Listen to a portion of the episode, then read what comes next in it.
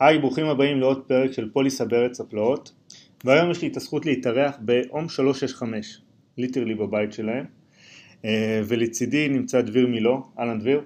אהלן. תודה על האירוח. תודה, ש... תודה שנתת לנו את ההזדמנות להתארח. שמחה רבה. אה, אחלה משרדים קודם כל. כן, כן. אה, אז בואו בוא נתחיל, בואו נצלול כבר. מי אתה דביר? ספר על עצמך קצת. אז אני דביר מילו, כיום המנכ"ל של הפעילות הישראלית של Home 365 היא בעצם פעילות ה-R&D של החברה, כל מה שקשור ל-R&D וסובב את ה-R&D, product, פיתוח, front-end, back-end, אפליקציות, data, בדיקות, כל מה שבעצם עוטף את העולם הטכנולוגי של המוצר שלנו. אמ, ב-20 שנה האחרונות אני מתעסק בהייטק, 6-7 שנים הראשונות הייתי בחברות קורפורט גדולות שהיו בית ספר מצוין לאיך עושים הייטק, איך מתמודדים עם כמויות של דאטה גדולות, עם תקלות אה, משביתות, מה עושים, איך פונים לתקלות כאלה, איך בכלל מתמודדים עם העולם הזה, זה היה בית ספר מעולה, אבל תמיד דגדג לי אה, לעשות סטארט-אפים ולהקים חברות ולייצר פעילויות. החיידק היה קיים. החיידק כל הזמן היה קיים בתוכי, לפני כבר 12-13 שנה כמעט. היה לי את ההזדמנות להקים ביחד, להיות co-founder של איבנטים בישראל, איבנטים בעצם חברה גלובלית שמתעסקת בכרטוס אלקטרוני, לא נכביר על זה הרבה מילים, באנו ועשינו מהפכה. היא עדיין קיימת. היא עדיין קיימת, בוודאי, לדעתי הגדולה ביותר בשוק הישראלי, פועלת ב-29 מדינות, ובאמת עשינו מהפכה בשוק של איך צורכים תרבות ומוזיקה וספורט. ואחרי 11 שנה כמעט, אה, הרגשתי שקצת אה, מיציתי את העולם הזה. הכרתי דרך חבר משותף את היזם של אום 365, את אה, דניאל שקד, שסיפר לי את הסיפור שלו והיה לי הרבה קווים משיקים בעולם של להיכנס לתוך עולם שהוא לא טכנולוגי ולהכניס לתוכו טכנולוגיה, לעשות מהפכה בתחום נוסף. וללוות שוב חברה לצמיחה, כי גם באיבנטים התחלנו עם שלושה אנשים, סיימנו 150, וואו. וגם פה כשהצטרפתי הייתי העובד הרביעי פה בישראל, וה-15 בערך בעולם, וככה התחילה החברה והתקדמה. אז מה זה באמת Home 365? אז Home 365 היא קודם כל שני דברים. מסתכלים על ה vision הגדול שלנו, אנחנו רוצים להנגיש את עולם ההשקעות בנדל"ן לכל בן אדם.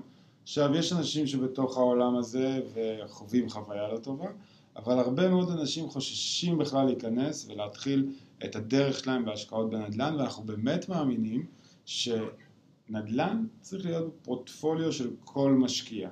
לא רק נדל"ן, אבל גם לא רק מניות, צריך לעשות okay. איזשהו שילוב אה, בריא ביניהם. ואם תשאל אנשים למה, למה אתם לא עושים את הצעד הראשון, אז אחד הם רוצים מישהו שילווה אותם, ואנחנו באמת עושים ליווי A to Z בכל התהליך הזה, מאיתור הנכס, רכישת הנכס, בעיקר הניהול שלו, כי לקנות נכס זה אירוע חד פעמי, מה שעושה את ההבדל בין אה, השקעה טובה ונכונה להשקעה צומחת ומניבה, זו חברת הניהול שמלווה אותך. אה, ושוב, בעיקר מה שאנשים חוששים ממנו, הוצאות לא צפויות. יש לי נכס, לקחתי עליו משכנתה, אני בונה על, ה, על ההכנסה החודשית כמו שכר דירה, כדי לשלם ולממן את המשכנתה ולהשאיר לי כמה דולרים בכיס. מה קורה שהדייר יוצא? פתאום במקום להכניס, אני צריך להכניס יד לכיס ולהוציא. אותו דבר בתיקונים לא צפויים, הוצאות לא צפויות. הלך מערכת אה, חימום, ווטר היטר בארצות הברית, סדר גודל של 5,000 דולר. בשכירות ממוצעת של 1,500 דולר בארצות הברית מדובר על שלושה חודשי שכירות שהולכים לאיבוד. ואז אה, החלום ושברו. יצאת לתוך השקעות עם המון המון חלומות ורודים, אה, תכננת לעצמך 15, 12, 13 אחוז, 20 אחוז תשואה, תלוי באזור, תלוי בבית, תלוי בנכס, אבל גמרת בזה שיש שנים שאתה עושה תשואה נפלאה של 12 אחוז, אבל יש לא מעט שנים שאתה מגיע לאחוז ושתיים ולפעמים למינוס, לתשואה שלילית, כי כן. אתה מכניס יד לכיס ומשלם. למה זה קורה? זה קורה מכיוון שה... תשואה, או סליחה, השקעה בנדל"ן זה דבר נורא נורא לא צפוי. בייחוד בגלל הפרמטרים האלה, וזה מונע מאנשים להרצל, להיכנס לדבר הזה. אז אמרתי Home שלוש, שש, חמש, שני דברים, אז באמת, אנחנו רוצים להנגיש ולאפשר לכל בן אדם שרוצה בכך, להשקיע בנדל"ן, אנחנו חושבים שזה חשוב, וזה חינוך פיננסי נכון אה, לכל משקיע. הדבר השני, כשתשאל... רגע. ברשותך, אתה למעשה אתה אומר, אתה לא סתם מנגיש, אתה בא ואומר, הלקוח, אני מנגיש לך את הכלי, אבל מן הסתם אני גם מוריד לך, אני לא רק מסביר לך טוב יותר, אני מוריד לך את החסמים שעד עכשיו היו לך אם היית רוצה לפנות. זה מדויק. כי כמו שאתה אומר, התחזוקה פחות, אה, כי זה ההוצאות הבלתי צפויות. זה מדויק, כי בעצם מה שאנחנו עושים, אנחנו אומרים, הרי משקיע, מה הוא רוצה? הוא רוצה peace of mind. נכון. הוא רוצה לדעת שבסוף, בכל רגע נתון, יש לו נכס, יפה, אני יכול לספר לחברים שלי בערב, אני בעלים של נכס, אבל יש הכנסות קבועות כל חודש, אף אחד לא מבלבל לי את המוח, אף אחד לא מתקשר אליי באמצע הלילה עם הפרשי שעות מארצות הברית, הברז אה, בכיור שלי לא עובד, השירותים שלי נוזלים, או הדלת של הגראז' לא עובדת, בוא תתקן לי, או בוא תחליף לי נורה, כי לפעמים יש דיירים גם כאלה, בארץ לא חסרים כאלה. אז, אז אף אחד לא רוצה שיבלבלו לו את המוח. כולם רוצים peace of mind. וזה בעצם התוכניות האלה שאנחנו מוצאים, זה invest and rest. בוא, תשקיע בנדל"ן. invest and rest. invest and rest. אוקיי. Okay. תבוא, תשקיע בנדל"ן, את כל החסמים והדאגות, תן לנו לדאוג לך. אין לך דייר? זה לא עניינך, זה ענייננו, זה סיכון שלנו, אנחנו נמצא עבורך דייר, בזמן שאנחנו מאתרים עבורך דייר, תקבל מאיתנו את השכירות החודשית שהיית רגיל לקבל. יש לך הוצאה חריגה, לא צפויה, אנחנו נדאג שההוצאה הזאת תתוקן, אנחנו נמצא את בעל המקצוע הנכון ביותר, האמין ביותר, אז האמין ביותר, אנחנו גם נשלם את זה, זה בכלל לא מעניין אותך. הדבר היחידי שנכון נותר זה לשבת בכיסא שלך, והעולם הגלובלי, שהפך למאוד מאוד קטן בגודל של מכשיר נייד, אתה מכל מקום יכול לראות מה קורה בנכס שלך, מה ההכנסות שלך, מה ההוצאות שלך, איזה תיקונים היו בנכס, מי היה מעורב, מי נכנס, מי בא, מי טיפל, מי נגע, ובסוף אתה רואה את כל ההכנסות וההוצאות והרווח החודשי שלך בלי לדאוג, האם זה יקרה החודש, לא יקרה החודש, יהיה לי איזה משהו, יעזוב אותי דייר, יולי אוגוסט, יש הרבה traffic, כמו, ב, כמו בארץ, גם בארצות כן. הברית, כן. זו תקופה של הרבה אנשים שעוברים וזזים בנכסים שלהם, וזה דבר שמטריד את המשקיעים. אז זו הנקודה הראשונה של אה, אום 365, והנקודה השנייה? הנקודה השנייה זה טכנולוגיה, אבל לא טכנולוגיה בשביל להגיד את המילה טכנולוגיה או פרופטק או כל הבאזוורד שאנשים זורקים לאוויר, אלא טכנולוגיה כדי לתת, כדי לתת שירות למשקיע. מה אני מתכוון? אם תשאל משקיע ממוצע, ואנחנו משוחחים איתם כל היום ומדברים איתם המון ופוגשים אותם בכל מיני כנסים מעניינים ואנחנו באמת עם foots on the ground ושומעים ומאזינים ומקשיבים ללקוחות שלנו ואתה שואל אותם, תגידו, מה מפריע לכם בהשקעות, בתקשורת שלכם עם, ה, עם, ה, עם החברה שלכם, חברת הניהול שלכם, כן. איך אנחנו היינו עושים את זה יותר טוב? כולם מרגישים דבר נורא נורא דומה. הם מגבילים את זה להיכנס למוסך. אתה נכנס למוסך עם האוטו, אומרים לך, יש לך, צריך להחליף מסתנים, צריך להחליף אה, צינורות, צריך להחליף גומיות. הדבר הנות... היחידי שנותר לך לעשות זה להאמין להם. אתה כאילו מרגיש קצת כיווץ בבטן, כי אתה לא מבין בזה, אתה לא מכיר את זה, אתה לא יודע את זה, מגישים לך חשבון ואתה אומר, אמן.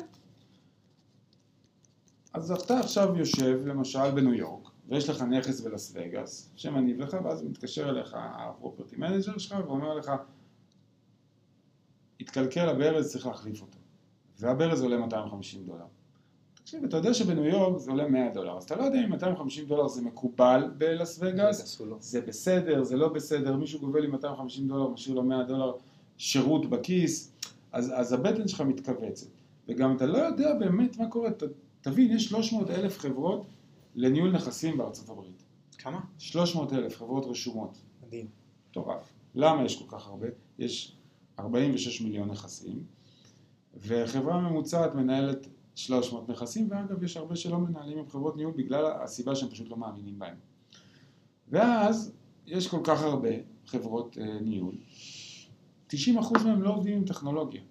אתה מתקשר בתור בעל נכס, אתה יושב פה בתל אביב, בצרפת, באיטליה, בארצות הברית רק בחוף המזרחי והנכס שלך בחוף המערבי. לך תבין בכלל אם מה שאומרים לך הוא נכון או לא נכון, עובדים עליך, שולחים לך, אתה יודע, אני ראיתי את הדברים איך מנהלים נכסים עם עט ודף בתוך מחברת, המשוכללים עושים את זה ב Google Sheet או באקסל, לא, לא רוצה לקדם מוצרים של אף אחד, אבל זה מה שעושים. אז נכון, יש עשרה אחוז שעובדים בטכנולוגיה, אבל גם אלה שעובדים עם הטכנולוגיה מתעסקים בעיקר בחברות שנוגעות ב accounting. אני רוצה לאסוף את ה rent, אני רוצה להוציא את החלק של, של ה owner, של בעל הנכס, ולהראות לו איזשהו statement. אבל אם תשאל אנשים ביום יום במה מתעסקת חברת ניהול, או תשאל בעלים של, של נכסים שמנהל את זה בעצמו ויודע את העבודה היומיומית, הוא יגיד לך תקשיב, 80% מהזמן שלי אני מתעסק ב maintenance ו repairs, תקלות, בטח אם אין לי נכס אחד, יש לי חמישה, אני כל היום מתעסק בלהביא בעלי מקצוע, לאתר בעלי מקצוע, להביא ולהזיז, לתאם, רק לתאם, ההוא לא יכול ועכשיו אני בלימודים ומחר אני יוצא ואני לא בבית ואני כן בבית, רק זה 20 אלף טלפונים, שובר את האנשים. מבלי לדבר על ההשוואות מחירים, אם זה באמת מחיר משתלם, לא מחיר משתלם, מה הממוצע שיש לך באזור וכן הלאה. בדיוק, זה עוד לא, נגיע, עוד לא הגענו לזה בכלל. כן. וה, וההסל השני זה ליסינג וווייקנסי, לפרסם את הנכס, mm, אה, אוקיי. להתחיל לחפש דייר, לבדוק על הדייר, האם הדייר הזה נכון, לא נכון, לא יעשה לי בעיות, along the way, כל הסיפורים על eviction ים בארצות הברית הם נכונים, הם נכונים פרה-קורונה, תוך כדי קורונה אפשר היה לעשות eviction לדיירים, זה חזר באזור ספטמבר האחרון וזה עדיין... חזר לקדמותו? זהו, שזה לא חזר לקדמותו, שופטים בארצות הברית יעשו הכל כדי למנוע eviction של דייר, שזה בסדר, הם, הם שומרים על רווחת נכון. הדייר, יש עוד המון המון עמותות שמנסות לסייע בשכר דירה, דייר אומר אני לא מסוגל, ושופט יגיד לו אוקיי תנסה להשיג את ה finance מפה ומפה ומפה, והוא יגיד לחברת ניהול ולבעלים תמתינו. אז זה לא בדיוק כזה פשוט, ולכן אנחנו, ה-peace of mind הזה, אם נחזור, הוא מאוד מאוד חשוב, אבל גם חשוב לדעת מה קורה עם הנכס שלך. איזה, איזה פעולות maintenance היו בו? הדייר, הוונדור הזה שבחרת לשלם, שבחרת אה, להעסיק, מה הציון שלו, כמה, כמה תקלות חוזרות יש לו, האם הוא מעל או מתחת למחיר הממוצע. עכשיו, תגיד לי רגע, מה, מה, מה הסיפור? מספר אחד אמרת לי invest and rest. נכון, אותך כבעלים זה לא מעניין, ועדיין יש לנו בעלים שאומרים, אוקיי, אנחנו עדיין רוצים את הניהול המסורתי, שמשלמים 7-8% מהרנט, וכשיגיעו בעיות יגיעו, כי אולי קנינו נכס יחסית חדש, כי אולי יש לנו אה, ביטוח אה, על, על, על חלק מהדברים בנכס ואנחנו פחות מודאגים, זה בערך, אתה יודע, חצי חצי.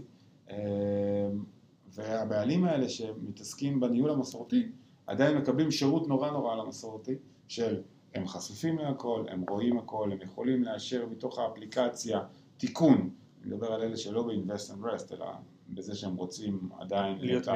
להיות עם hand zone כזה, ואז הם אה, יותר רוצים להיות בדיטל, אבל הם עדיין מקבלים טכנולוגיה, ועדיין מקבלים ראייה הוליסטית של כל התהליכים העסקיים שנוגעים בניהול נכס, ולא רק כסף. Okay. כי אוקיי. כן, איסוף כסף הוא דבר מאוד מאוד חשוב. בסוף השקעתי לא בשביל לתקן אותו, אלא או לתחזק אותו, השקעתי בשביל לייצר ממנו הכנסה, אבל זה, זה ביצה ותרנגולת. אם לא תתחזק את הנכס שלך בצורה נאותה. אם הדייר שלך לא יהיה מרוצה מהשירות, כי תחשוב גם, אנחנו תמיד אומרים, גם לעובדים פה בחברה, הלקוחות שלנו הם משולש. ה owner כן, בראש ובראשונה, או ב top של המשולש, הוא זה שהביא לנו את הנכס. אבל הדייר לא פחות. כשהוא מרוצה, והוא משלם בזמן, והוא דייר טוב, גם ה owner מרוצה, אז הוא מרוצה גם מאיתנו. הדייר likely to stay, יישאר יותר זמן בנכס, פחות נצטרך להתעסק ב-vacancies. וגם הוונדור, שבא ונותן שירות, כשאנחנו כחברת ניהול באים ואומרים לו בוא, תשתמש באפליקציה, תתעד את הכל בצורה מדויקת, דיגיטלית, זה גם נוח לו ועושה לו סדר וזה, לא שואלים אותו ומבלבלים לו את המוח כל הזמן מה הוא עושה, אבל כשהוא מסיים עבודה, בחברות ניהול אחרות הוא צריך לרדוף, ואז אומרים לו, תבוא תאסוף צ'ק מהמשרד, אה, הבעלים שצריך לחתום על הצ'ק לא נמצא, תבוא עוד שבוע, עוד יום. אצלנו מסיים את הפעילות, לוחץ על כפתור באפליקציה, העברה דיגיטלית מהחשבון שלנו אל החשבון שלו, אז גם לו לא זה נוח. אז כשגם ל vendor ים קל לעבוד איתנו והם מקבלים שירות טוב ו- והם מקבלים חוויה טובה, אז גם הם רוצים להצטרף לפלטפורמה. יותר, יותר vendor ים נמצאים אצלנו ב marketplace, דיירים מקבלים שירות יותר מהר כי יש להם יותר היצע. שוב, המשולש הזה כל הזמן עובד ביחד. ולכן לא רק האונרים הם הלקוחות שלנו, גם האונרים, נכון בראש ובראשונה, הדיירים חשובים לא פחות, וגם נותני השירות, כדי לייצר את, ה, את, ה, את המעגל הזה של, של לקוחות מרוצים ושל נכס מתפקד ומתופעל, הוא חשוב מאוד להצלחה של כל הצדדים. אני רגע רוצה לעשות פאוזה, כי בטח מאזינים שואלים, אוקיי, פודקאסט על ביטוח, איך אנחנו מתעסקים עם פרופטק, אם אי אפשר היה לראות את זה עד עכשיו, זה באופן מאוד מאוד בולט, יש פה קווים משיקים. בוודאי. בין אם אתה אומר עכשיו, אמרת אתה איש מקצוע של המוסך, שאתה נכנס, מדברים איתך מושגים אתה לא יודע. כמו בהשקעות בנדל"ן, עין נוח אפילו בביטוח, שיש לנו פוליסה שאנחנו לא מכירים, לא יודעים. אמ, עוד מה שאמרת, עד ודף, אוקיי, אז זאת היכולות, הטכנולוגיה זה... לא סתם הפרופטק והאינשורטק הם די אה, חופפים. בהחלט, בהחלט. אגב, הם צמחו מאוד בשנים האחרונות די ביחד, די בקווים משיקים. בדיוק, וגם מה שאתה אומר עכשיו, המשולש הזהב, במיוחד הקונסטלציה שבה אתם נמצאים, אם אני רגע רוצה להקביל owner, זה מבחינתי כמו ה broker, ה customer זה ה customer, לא משנה אם זה ב personal lines commercials, וה vendors, ה vendors יכול להיות אפילו גם חברת הביטוח, ויכול להיות גם vendors שבאמת איש מקצוע שצריך לתחזק. אז אני לפחות, נראה לי שזה גם פחות או יותר מה שאתה אומר, זה הפוקוס, אני מסתכל רגע על ה customer, אני ממוקד customer כדי להעניק ל, ללקוח האמיתי שלי, שזה ה owner, את החוויה האולטימטיבית. אבל כדי שהוא יקבל את החוויה האולטימטיבית, אני צריך להתפקס על ה customer, על ה end customer, ה end user הזה. עכשיו, מבחינת המודל העסקי אתם סוג של חברת ניהול כמו שאמרת או שזה לא אנחנו סוג, חברת ניהול ש, שגובים uh, עמלה חודשית על השירות שלהם יכול להגביל את זה לביטוח, אתה משלם שנתי, בדיוק. אבל בסוף אתה יכול לחלק את זה לחודשים ולראות את זה חודשי. אז אנחנו, אתה, בסוף אנחנו גובים דמי שימוש אה, חודשיים. עכשיו, מסתכלים על ההשקה לחברת ביטוח, אנחנו באים ואני בא ואומר לך, אה, בוא, אני מציע ללקוחות שלי ראש שקט, invest in rest. כל הקסם הזה קורה כי אנחנו חברה שמתעסקת המון בדאטה, ועושים דבר נורא נורא נורא בטוח, נורא נורא נורא דומה למה שעושה חברת ביטוח. כי כמו שאני ואתה ניכנס עכשיו לחברת ביטוח ונבקש לבטח רכב. אולי זה אותו רכב עם אותו שנתון, אבל לי יש היסטוריה של אה, נהג שמקבל הרבה דוחות, ואתה נהג אה, ישר ומדויק, כן. אני נהג זהיר גם, אבל סתם בשביל, אבל סתם בשביל הדוגמה, אמ, ולא יודע מה, אה, אצלי יש נהג צעיר בתוך המשפחה שגם ינהג ברכב אצלך, לא, אז, אז הפוליסה מורכבת ממגוון גורמים סיכון, ממגוון, סליחה, גורמי, גורמי סיכון, כן, כן. ש, שלכל אחד יש את הגורמי סיכון שלו, אז אנחנו עושים לעולם הזה של property management דבר נורא נורא דומה של underwriting של חברות ביטוח, אנחנו מסתכלים על נכס, אנחנו מסתכלים על הגיל שלו, זה המון המון המון פיצ'רים, אני אדבר רק על חלקם, בסדר? אנחנו מסתכלים על הגיל שלו, אנחנו מסתכלים על ה square feet, אנחנו מסתכלים על כמות החדרים, היבשים והרטובים, חדרי אמבטיה. Hmm. סתם לדוגמה, ככל שיש יותר חדרי אמבטיה ושירותים, יותר likely שיהיה איזשהו אירוע ביטוחי במרכאות, שקשור לנזילה של מים, נכון? יש לי אה, ארבע מזגנים או שני מזגנים. אם אני יודע שמזגן likely to להתקלקל, כאילו to break כל חצי שנה. אז אם יש לי ארבע מזגנים, הסיכון שלי גדל. עכשיו, זה לא רק שהוא likely to, to break כל חצי שנה, אני יודע גם לפי הגיל של המזגן, אוי, מגניב. כמה הוא likely to break. כאילו הבלאי שלו, אני שואל, אני שואל על הגיל של המזגנים, אני שואל האם זה יצרן, יש לי שאלון, ש... כמו בחברת ביטוח, יש לי שאלון שהלקוח שלי צריך לעבוד שהאונר עליו, עושה באמת? שהאונר עושה אצלנו באתר. זאת אומרת, אין לכם גם נציגים בשטח. יש לנו נציגים, אבל הנציגים מגיעים כבר אחרי שהאונר עשה איזשהו שאלון. אוקיי. אתה יודע, אם תבוא לאיזה איש מכירות ותגיד לו, אה, שמעתי היום שלוש חמש, אני רוצה להצטרף, אף אחד לא יגיד לך, לך לאונליין, אנחנו לא מדברים איתך. אנחנו, קודם כל, אנחנו אומרים כל הזמן לעובדים אצלנו, בעיקר בארצות הברית, זה people business. זה עסק של אנשים. אתה לא יכול להיות מנותק מהדיירים שלך, מהוונדורים שלך, מהאונרים שלך, להגיד וואלה יש לי טכנולוגיה, אני נשען עכשיו לאחור והכל בסדר. לא, זה קודם כל, קודם כל עסק של אנשים. זה קודם כל שירות טוב. אם אתה אובסשן לשירות, והאנשים והלקוחות שלך מרגישים את זה, הכל פתיר. באמת, צצות בעיות בחיים, לא הכל ורוד, לא הכל הולך חלק, לא הכל מדויק, אבל אם יש מישהו בצד השני שמאזין לך, שומע את הכאבים שלך, יודע לפתור ולתת לך מענה, גם אם הוא לא עושה את זה באותו רגע, הוא אומר לך, אני אחזור אליך מחר עם תשובה, וחוזר אליך עם תשובה, א', ב', ג', אלה האפשרויות שלך, בוא תחליט, בוא נשבור את הראש ביחד, לא הלך לנו הפרסום בערוצים האלה, בוא נפרסם עוד ככה, בוא אולי נוריד 50 דולר, זה יביא לנו עוד סוגים של דיירים, או עוד 100 דולר, ויביא לנו עוד, עוד, עוד היצע של דיירים שלא יכולים לעמוד בזה עכשיו.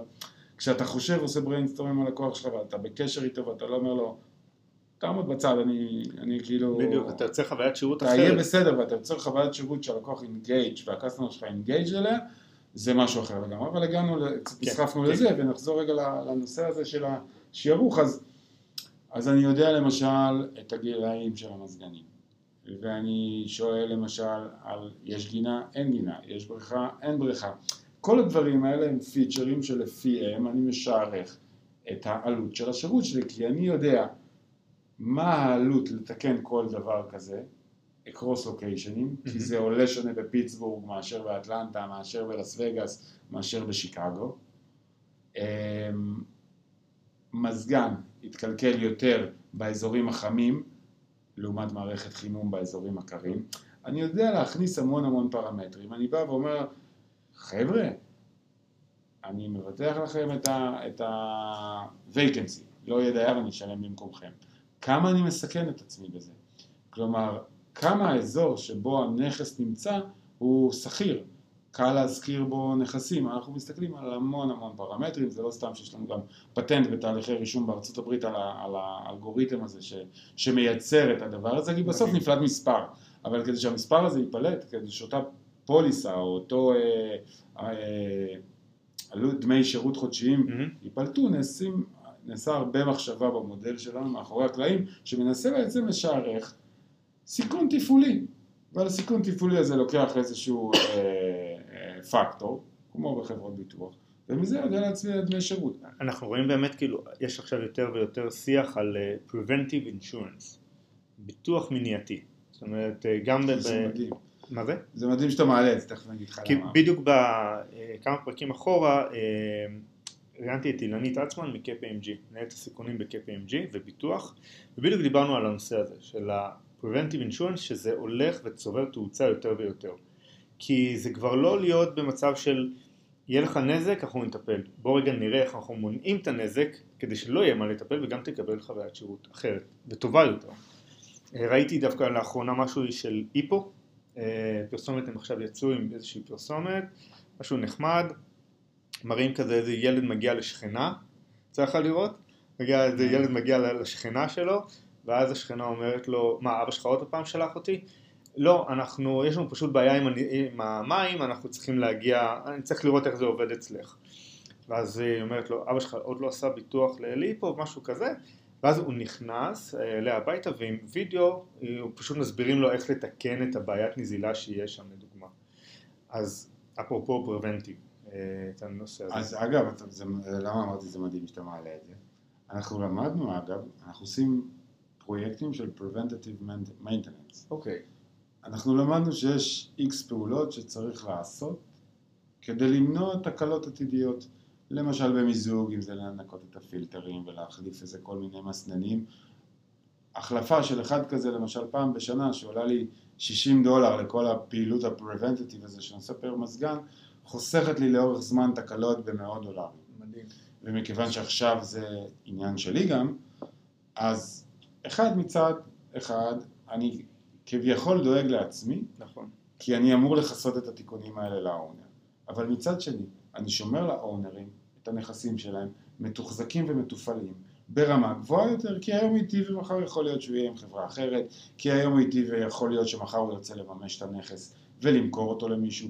נכס שמתוחזק בצורה גבוהה, טובה, עם לקוח מרוצה, יימכר מהר יותר בוודאות, מאשר נכס מוזנח. ולכן אנחנו גם שומרים על הערך של הנכס, דרך, ה, דרך ה, בדיוק preventative maintenance האלה. מדהים. לפני חורף, פעילות לצנרת, בדיקה של הצנרת. זה הזוי, אנחנו לא יכולים לדמיין את זה, אני לפחות לא יכול לדמיין את זה, אבל באזורים הקריים, פיטסבורג, מישיגן, מהמם. וכל המקומות האלה, צריך להשאיר מים זורמים. בחורף, כי אם לא, אוקיי, אה. הצנרת קופאת ומתפוצצת. אתה יודע, כל הדברים האלה שאנחנו כישראלים אומרים, מה אנחנו במדינה חמה, איזה- איזה בעיה, איזה בעיה, איזה בעיה יכולה להיות בחוץ של אה, צנרת קפואה, אבל מסתבר שיש מקומות בעולם שגם הם, ואנחנו, אתה יודע, גם לא אומרים אנחנו מושלמים והכל מצוין, אנחנו גם לומדים תוך כדי. ריצה, ויש מערכת שלומדת. את האירועים האלה, ואנחנו באמת מחפשים את המקומות שבהם אפשר לעשות את העבודות מנע שימנעו את ההוצאות הגדולות בעוד שנתיים, בעוד שלוש, בעוד ארבע, להוציא שורשים מביוב וכל מיני דברים כאלה, להכניס מצלמה בחו"ל, במקומות שאנחנו יודעים שהם אזורים מועדים לפורענות, של שורשים למישהו, כן, אה, אוקיי. בביוב, זה עולה 60 דולר. אוקיי. להחליף נזק כזה של סתימה וואו. מביוב זה מאות אם לא כמה אלפים בודדים של דולרים. עדיף לי לעשות את זה. כל פעם אני עושה את זה לקבוצה אחרת של נכסים, אבל המניעה העצומה של הדברים האלה היא, היא אדירה. ואני אומר גם הכי פתוח, שיווקית, לשלוח לאונר, זה עשינו לך פעולה מניעתית בצנרת, זה שנה אחת, שנה שנייה טיפלנו לך במזגנים, שנה שלישית טיפלנו לך בניקוי המרזבים ו- ו- ו- ובדיקה של הרעפים בגג. מצאנו שלושה אה, כאלה שבורים והחלפנו אותם. אנחנו עשינו את זה, אבל בסוף זה הנכס שלך. אנחנו מבטחים אותו, או נותנים לך אה, הגנה. אה, הגנה על התשואה, אבל בסוף אנחנו גם מתחזקים לך אותו, גם בשביל עצמנו, וגם בשבילך. בסוף זה יוצר באמת אונרים מרוצים. כמה זמן אתם פעילים? רגע, לא. לא התחלנו, מתי אה, אום 365? אה, אום נסגר? 365 התחילה את הפעילות שלה במאי 2019, יותר נכון בינואר עשינו הכנות, במאי 2019 פעם ראשונה שנתנו שירות ללקוח. עוד לפני זה עסקה החברה בשם אחר במשך שלוש שנים בעולם של maintenance and repairs. לא באנו לעולם out of the bloom, עשינו כ-120 אלף פרויקטים בעולמות של חיבור בין בעלי מקצוע לבין דיירים, ולא עניין אותנו בזמנו אם הדיירים הם הבעלים של הנכס או לא. או משכירים את הנכס, באנו עם המון המון ידע בעולם הזה, ובכנס מקרי של נדל"ן, שהוצג הפתרון הזה, אמרו, תקשיבו, יש לכם משהו שבעולם ה property management צמאים לו. גדול. אין פתרון כזה, ומשם הייתה המחשבה וה, וה, והשיח, ואז פשוט קנינו חברה שמתעסקת ב property management בלאס וגאס, ורצינו לראות ש, שהקסם הזה והחלום שלנו, באמת יש מאחוריו היגיון במספרים. אז גם הכלי גם מאפשר ללקוח שיש לו מספר נכסים במספר states אה, לנהל את זה באפליקציה אחת, נכון? כי מה שאז הסברת לי שזה למעשה אפשר, המצב הרגיל, המצב המסורתי, אני צריך חברת ניהול בכל, בכל state, נכון. נכון? מאוד. אז אתה בא ואומר, אתה לא צריך פיטסבורג לבין לאס וגאס לבין whatever, הכל מנוהל לך באפליקציה אחת, ואתה יודע, כמו שאמרת גם קודם, כאילו מדדים של עלויות, לא עלויות, החשיפה שלך עם הנכס הזה סביר להניח שהוא יהיה אה, לא, לא, לא זמין, אה, אה, ללא שכירות נניח וכן הלאה. זאת אומרת, הכל מנוהל בבת אחת. תראה, מה שקורה היום. זה ש...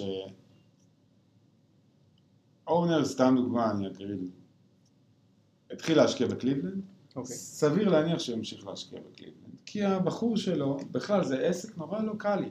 דיברנו שוב על חברות ניהול שמנהלות 300 נכסים בממוצע, זה מה שאני מכיר, אני, זה חברות moms and pops כאלה, Mm. שמכירות את השכונה, מכירות אותו מצוין, נורא נורא מקצוענים באזורים האלה, אבל סביר להניח שהבחור מקליבלנד לא ילך ויגיד לך, תשמע, שמעתי שפיטסבורג מתפתחת, עיר של אוניברסיטאות, לך תשקיע גם בה, כי אין לו מושג, הוא לא יודע מה קורה שם.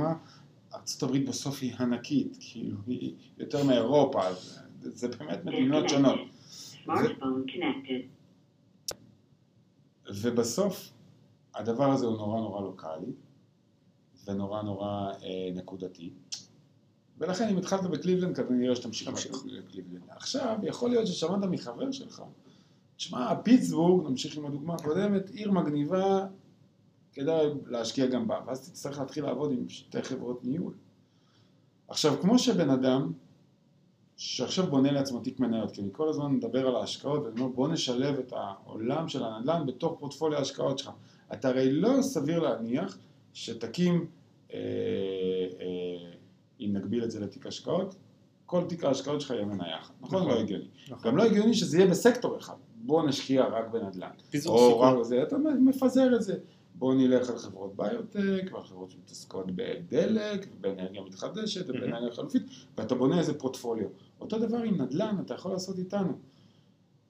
אתה מגדיר שאתה משקיע, שנורא נורא חשוב לו התזרים, או חשוב לו נורא ה-appreciation, עליית הערך לאורך זמן, או שאתה רוצה להיות באמצע, בשילוב ביניהם, או שאתה בעצם רוצה נכס אחד שהוא נורא נורא סוליד במקומות כמו אטלנטה, ופיניקס, אריזונה ו- ולס וגאס, אבל מצד שני בא לך גם כמה נכסים שיש להם פוטנציאל לחמש את עצמם.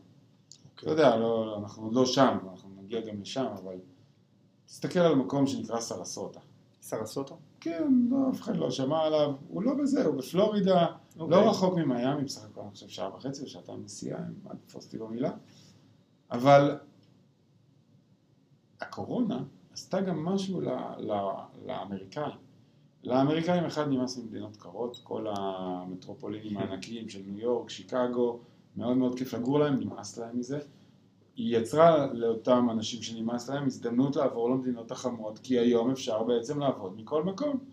והייתה המון הגירה שלילית ממקומות כאלה, של, אני מחזיק בית של, אה, לא יודע מה, 700 אלף square feet, אני יכול במחיר הזה לקנות טירה של 5,000 square feet בסרסוטה, חם שם, נעים שם, מגניב כי רואים את הים, אוקיי. ודירות שעלו שם 200 אלף דולר לפני חמש שנים, היום שוות 1.5 מיליון, זה מטורף.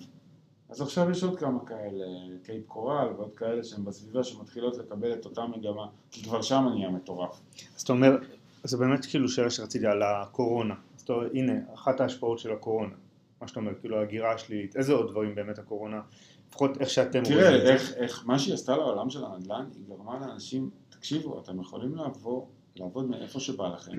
אם חלומכם להיות בניו יורק ולחיות את העיר וללכת למסיבות, כנראה שכ- ש- שניו יורק זה המקום בשבילכם, ולא, ולא סרסוטה, אבל אם אתם אנשים עם משפחה, אה, מבוססים, לא מחפשים עכשיו אה, לבלות כל ערב, ומה שחשוב לכם זה רווחת החיים, להיות באזור מתפתח, להיות באזור חם, נעים, עם מרחבים, ושיהיה לכם בריכת שחייה בחוץ, וזה לא עולה כל כך הרבה כסף, כל החוויה הזאת, הנה, קבלו. אז הנה קבלו את, ה, את המקום הזה. אז באמת הקורונה גרמה להבין שאני יכול לעבוד מכל מקום, אני לא צריך לבוא כל בוקר למשרד שלי האפור בניו יורק, אני מודה בניו יורק, אבל המשרד, המשרד כדוגמה. הוא אפרורי, אה, או בפילדלפיה, ואני יכול לגור בהרבה הרבה מקומות בארצות הברית. פתאום ארצות הברית נפתחה, מקומות שסבלו מ... מחוסר אוכלוסייה או מצמיחה שלילית, פתאום התהפכה המגמה. ממש רואים, אתה יודע, את ההגירה השלילית ב- ב- בערים גדולות. זה בדיוק מה שעשתה הקורונה, כי היא אומרת, תעבוד מכל מקום, אתה anyway לא נמצא במשרד כל יום, וגם אם אתה בפילדלפיה, צריך לבוא למשרד פעם, פעמיים בשבוע, אז זה שעה וחצי ברכבת, ואתה עדיין יכול לקנות נכס הרבה יותר גדול ומרווח ו- ונכון לך, מאשר לגור בסיטי של ניו יורק עצמה. אז, אז זה, זה בעצם פתח את העולם לעבוד מכל מקום, אה, להיות הרבה יותר נייד, ורסטילי, תשמע, יש אנשים שהם עובדים מתאילנד וחיים פה בישראל, ועובדים מאירופה ועושים טיולים של שנה. כן, זה פתח לגמרי זה, את ה... זה פתח כאילו את, ה, את ההזדמנויות הצורך כאילו להיות מגודב בתוך איזושהי קופסה או גדר. אני עובד בניו יורק, אני צריך לגור בניו יורק, אני. עובד ב... לא יודע מה, ב-LA, אני כנראה יגור ב-LA. גם אנחנו כחברה, אנחנו חברה נורא נורא מבוזרת בארצות הברית. יש לנו עובדים מכל מקום, כי היום בזום אפשר לנהל, אתה יודע, אנחנו סיליקון ואלי, אז אין לנו שום בעיה עם זה שה-HR שלנו ב- ב- בסיליקון ואלי, ויש לנו עובד מלס וגאס, ויש לנו עובד מ- מ- משיקגו, ומסן אנטוניו, ומכל מקום שאתה יכול לדמיין, כי העולם הוא קטן, הוא מתכנס לתוך זום. אז אם אתה יכול לנהל חברה בזום, אתה יכול גם להשקיע בה את, את הנכס שאתה רוכש בכל מקום. מקום. עכשיו, אחד הדברים שמאוד מפתיעים אנשים שאני מדבר איתם, זה חסם הכניסה.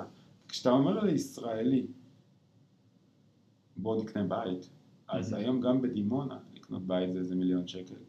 ושלא נדבר על רמלה, שתיים וחצי מיליון, ו- כן. והסכומים פה נהיו כל כך מטורפים, ופה פתאום פיטסבורג, שהיא באמת עיר עם אוניברסיטאות מצוינות, היא נורא נורא מתפתחת, היא נורא נורא מעניינת לרמת ההשקעות.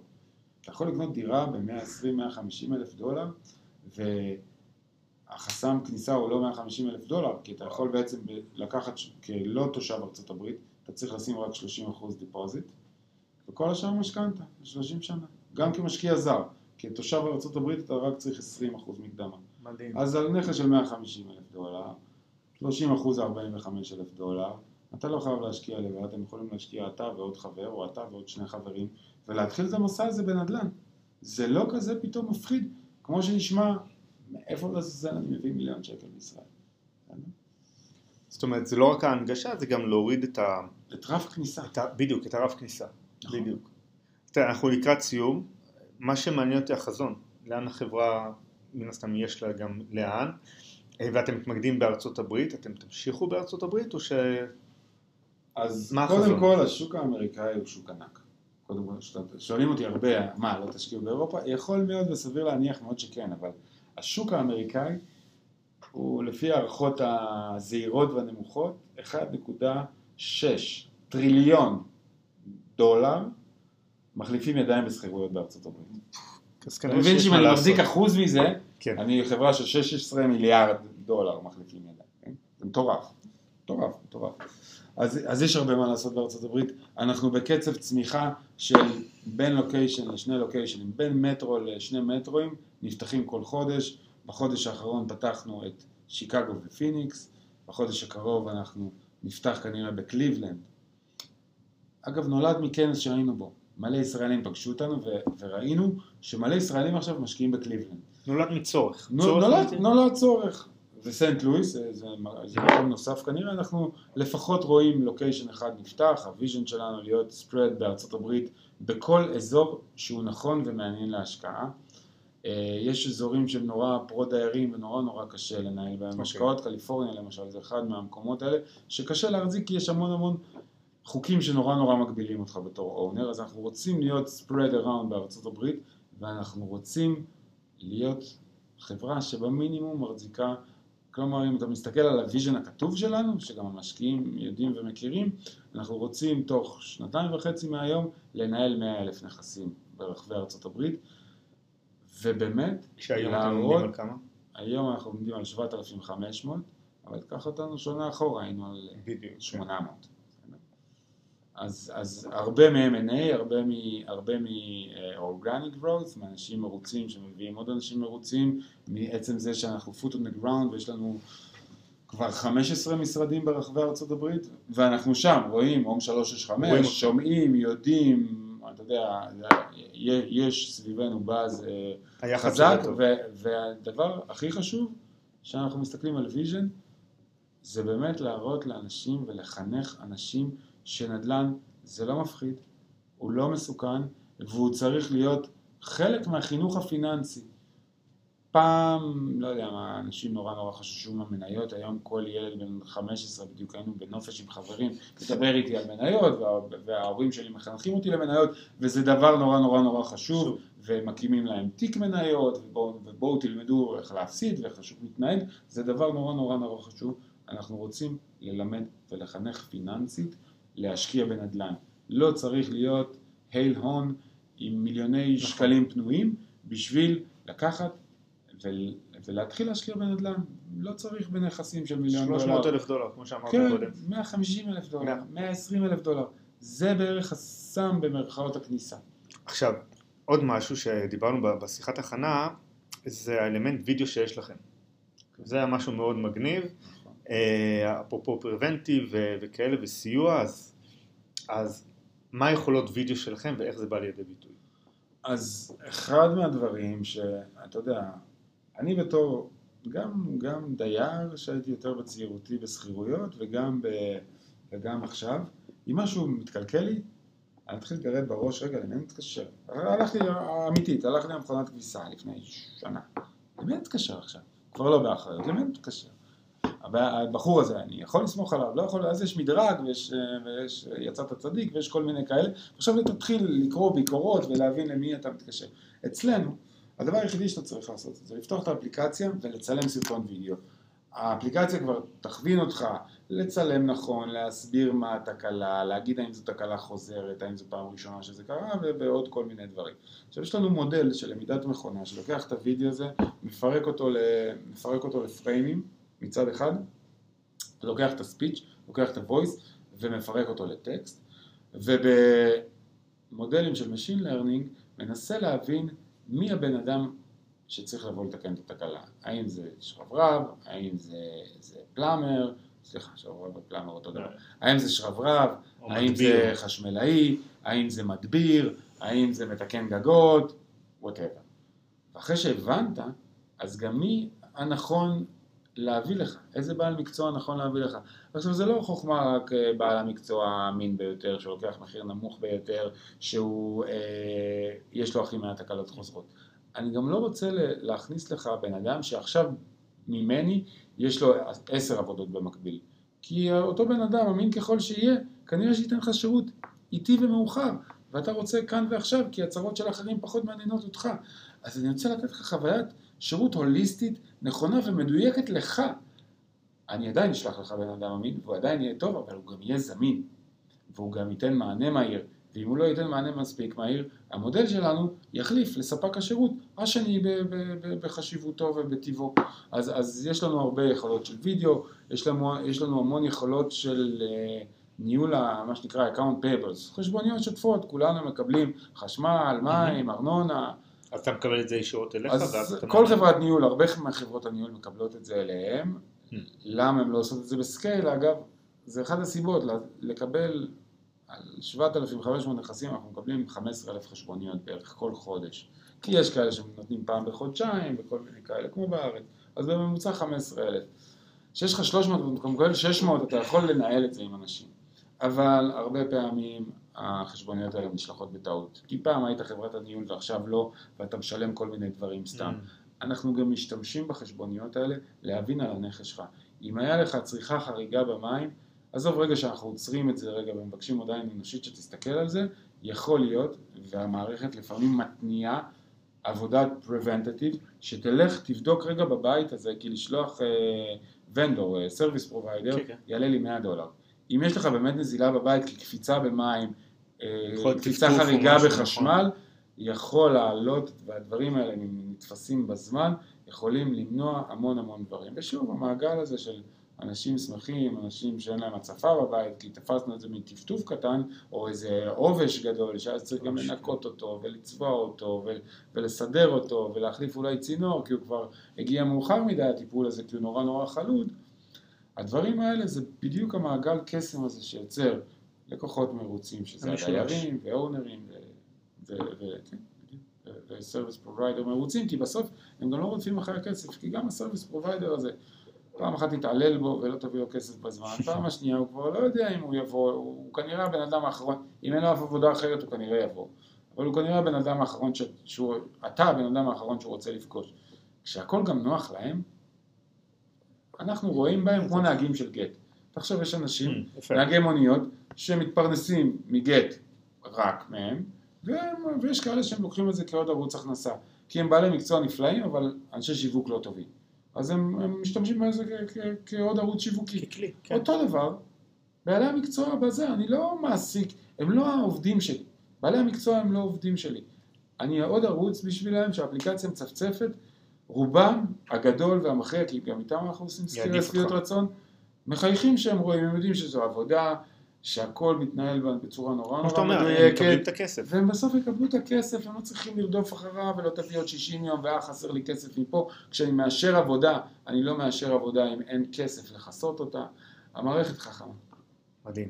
טוב, אז אמ, להשיג אותך, לינקדין וכאלה, זה בטח אפשר, ועובדים מחפשים, בוודאי, אנחנו, אז קודם כל נשים לינק ל- לג'ובס שלכם. אנחנו נשמח מאוד, אנחנו חברה צומחת, עשינו אירוע לעובדים השנה ואמרתי בוא'נה, אני הסתכלתי ימין ושמאל, היינו 30 עובדים לפני חודשיים. אתם גייסתם לאחרונה גם, כן, כן, במרץ. מרץ.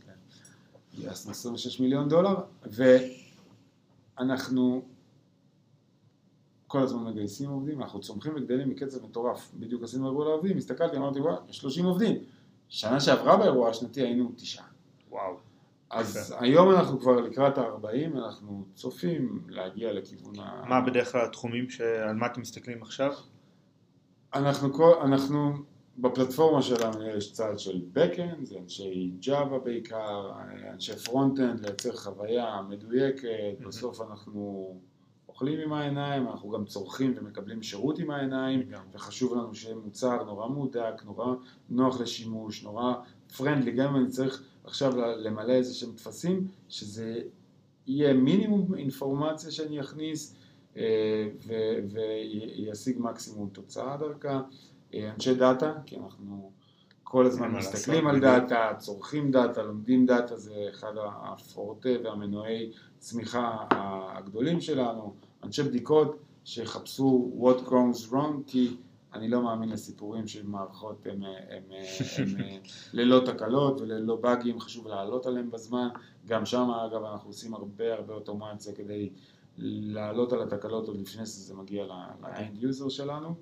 אה, וזהו, אנשי מוצר טובים, כי בסוף אנחנו רוצים לתכנן מוצר חדש, חדשני, אה, נוח למשתמש, יעיל, ואחד האתגרים הגדולים שלנו, אגב, אנחנו לא מייצרים, עכשיו, סתם דוגמה, רשת חברתית. אוקיי, אז יש את פייסבוק ו- ואינסטגרם, כן. ופינטרסט, ונסתכל איך הם עשו, בואו נעשה את זה יותר טוב מהם. זה גם, אגב, חוכמה. אין לנו סמן ימני.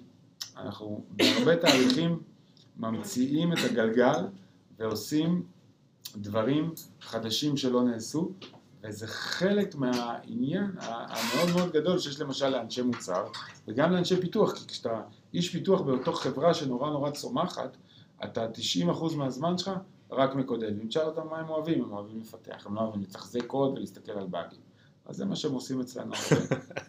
גדול. אז דביר, תודה רבה רבה. תודה על ההזדמנות, תודה על האירוח, שמחנו לשוחח. ונשתמע, אני בטוח שנשמע עוד הרבה. יא, להתראות. תודה רבה.